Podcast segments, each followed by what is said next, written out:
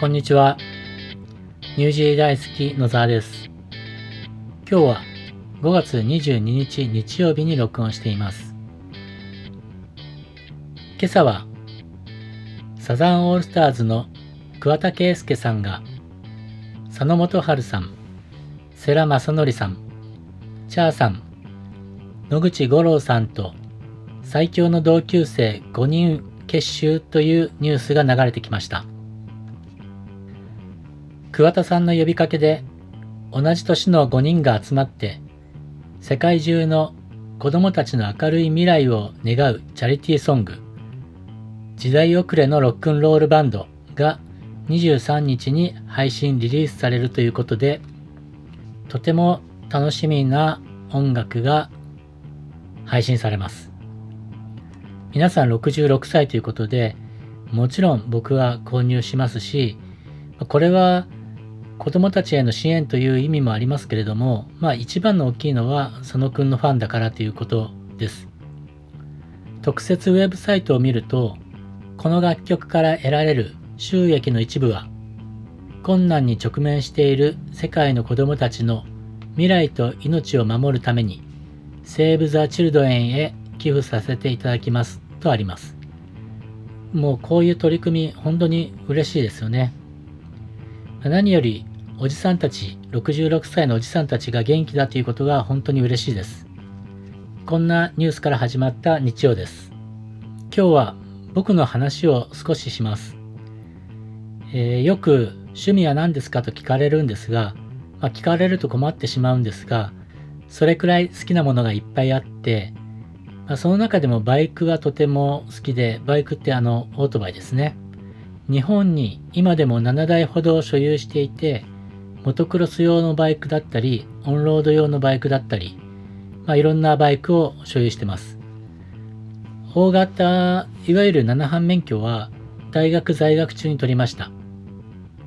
今みたいに教習所では取れない免許で何度も試験場に行きました。当時、神奈川県の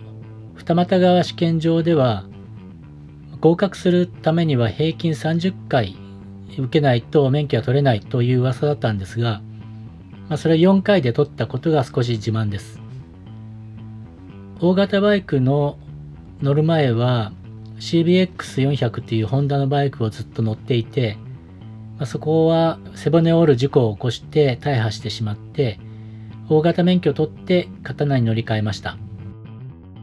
最初は7班刀、次は川崎の Z1100。これはあの Z1100GP って言ってインジェクション仕様のものだったんですが、それをわざわざキャブ仕様に変更してエアファンネルをつけて走ってました。えっ、と、マフラーは確か森脇かな？吉村だったか森脇だったかその辺つけてました。まあ、リッター5キロしか走らないような感じになってしまっていて、それを走らせるときはいつもガソリンスタンドをチェックしながら走っていました。その次が GSX-R1100 ですね。揺れの当時世界最速のマシンで、これはほぼノーマルで、マフラーだけ Vance & Hines というマフラーをつけてました。このマフラーも暴力的な音だったんで、あまり、えー自慢できるものじゃなかったんですけども、であと並行してゼファー7半とか CB7 班とかも買ったりしてました。最終的には1100刀で、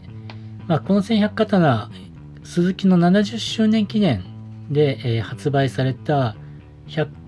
うんえっと、仙台限定かな？仙台限定の刀を買いました。で、これは、えーっと、前後のホイールを GSX-R に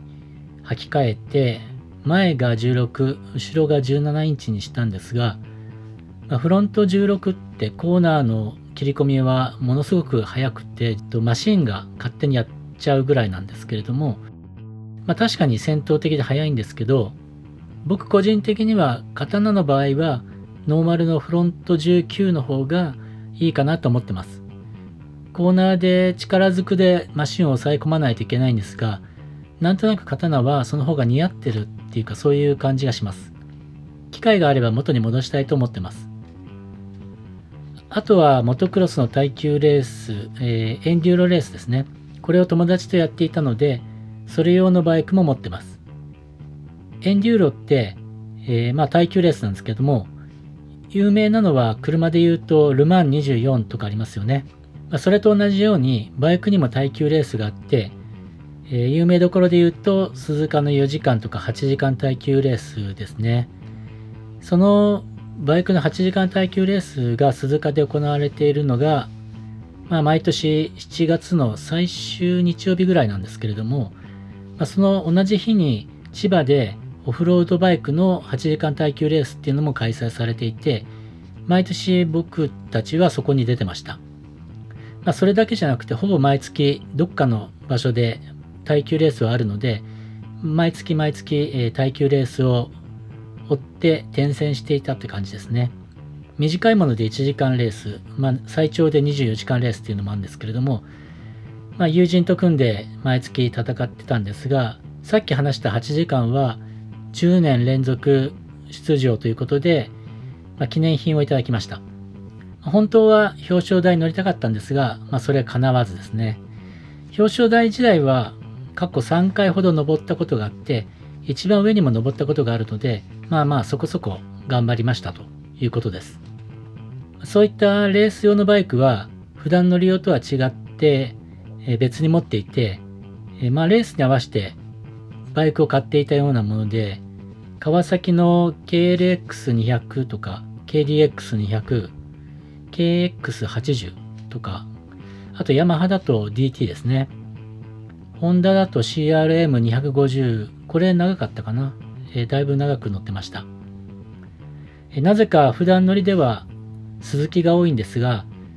モトクロス用は鈴木は1台も買ったことがないです。理由は特にないんですが、ただ目につかなかっただけですね。エンデューロの世界ってあまりメーカーによって差がなくて、ライダーの体力勝負なので、マシンよりいかに根気よく諦めないで最後まで走れるかという我慢大会なんで、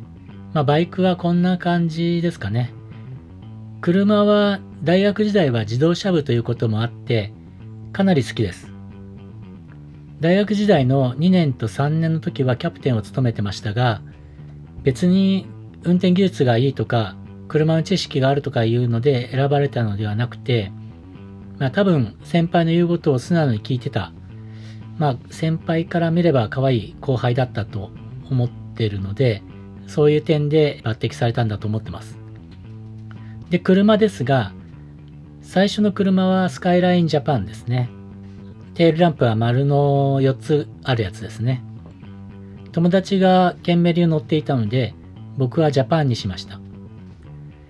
えー、その次は確かホンダのプレリュード、リトラクタブルライトになったやつです。当時、女の子にモテる車の1位っていうのが、トヨタのソアラで、2位がプレリュードだったんですね。まあ、そんなミーハーで買っったのかな？もう忘れちゃいました。もちろんギアはマニュアルを選んでます。次に買い替えたのは同じプレリュードですけど 4WS の機能のついたやつでこれだけはなぜかオートマを買いました。その次は MR2 を買いました。初期型のエンジン形式の AW のやつですね。MR2 はこれまで乗ってきた車と全然違って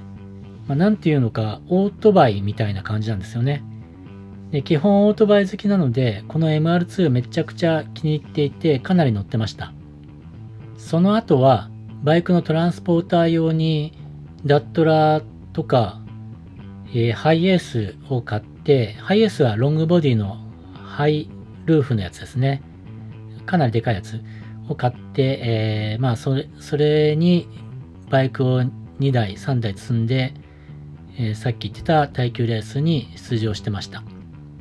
あとは車で言うと、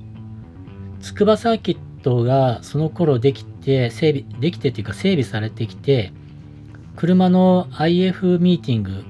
イタリア車とフランス車だけのレースっていうのがあったので、それに出るために、プジョーの306という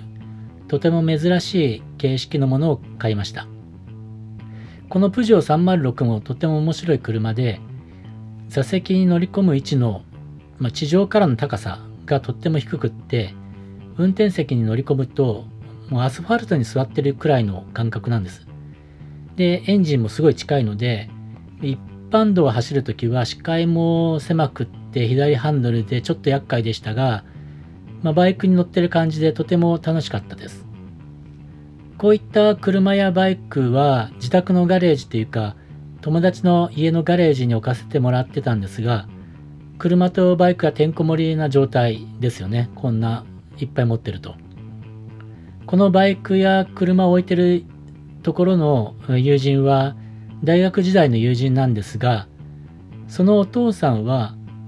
僕の父親と同じ高校出身というすごい偶然が分かって途中で分かったんですが友人宅にバイクや車をいじりに行くといつもその友達のお父さんが出てきて「先輩は元気にしてるか?」と嬉しそうに聞いてくるのが、まあ、いつも思い出します。そのお父さんも僕の父親もすでに他界してしまっているのでおそらくあっちの世界でそれぞれの息子のことを話しているんだと思ってます。話それましたがニュージーランドに来てからは車は日本からハイエースロングボディを持ち込んできたので、まあ、しばらくそれを乗ってたんですが盗まれてしまってその後に買ったのはアルファロメオの147そしてその次にロータスエリーゼで、えー、この2台だけですね買ったのは。もちろんどちらもマニュアルです。車はマニュアルじゃないと面白くないと思ってます。GTR35 とかの半分オートマみたいなのには憧れてるんですが、まあ、金額的に買えないので、痩せ我慢ですかね。まあ、しかし、20年住んでいて2台しか買っていないなんてちょっと、えー、今までの僕としては信じられないです。でもこれだけ車やバイクが好きなんですが、F1 とかの結果とかはあんまり興味ないです。もちろん昔のドライバーですけど、アラン・プロストやセナーとか星野和義さんとかは好きですし、バイクの世界では僕はすっごく好きな片山高純さんとか、まあ、フレディ・スペンサーさん、ホンダの木下選手とかも好きでした。でも今は好きなドライバーとかはいないです。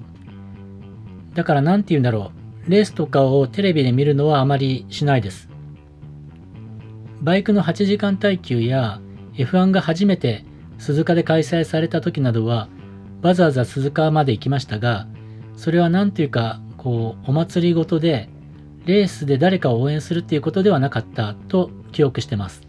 それは単にそういうレースを見ていると自分で出たいと思っちゃうからであって、まあそれを抑制するためでもあるし、まあ嫉妬なんですかね。嫉妬なのかもしれません。まあ、そういう人間なんです。あまあちょうど僕のことを話そうと思って話し出したことがこうやって僕の人間性を言えたのでうまい具合にまとまりました。よかったです。来週も趣味の続きをお話ししようと思います。次はヨットかな。ヨットの話でもしようと思います。これも長くなりそうですがお付き合いください。次回は木曜ののりかほのキオララジオです。テーマはまだ知らされてません。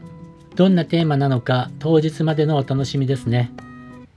もしくは Twitter でお知らせするかもしれません。今度の木曜をお楽しみに。この番組に対するコメントはいつでも受け付けています。番組の公式サイトに各エピソードごとにコメントが入れられるようにしてますし、全体のコメントも入れられます。URL はこの説明文に入れておきます。また Twitter からでもいいのでコメントをいただけると嬉しいです。くどいようですけど一人では寂しいのでどなたか一緒にお話ししてくれる人募集中です。大大募集中です。それではまた野沢でした。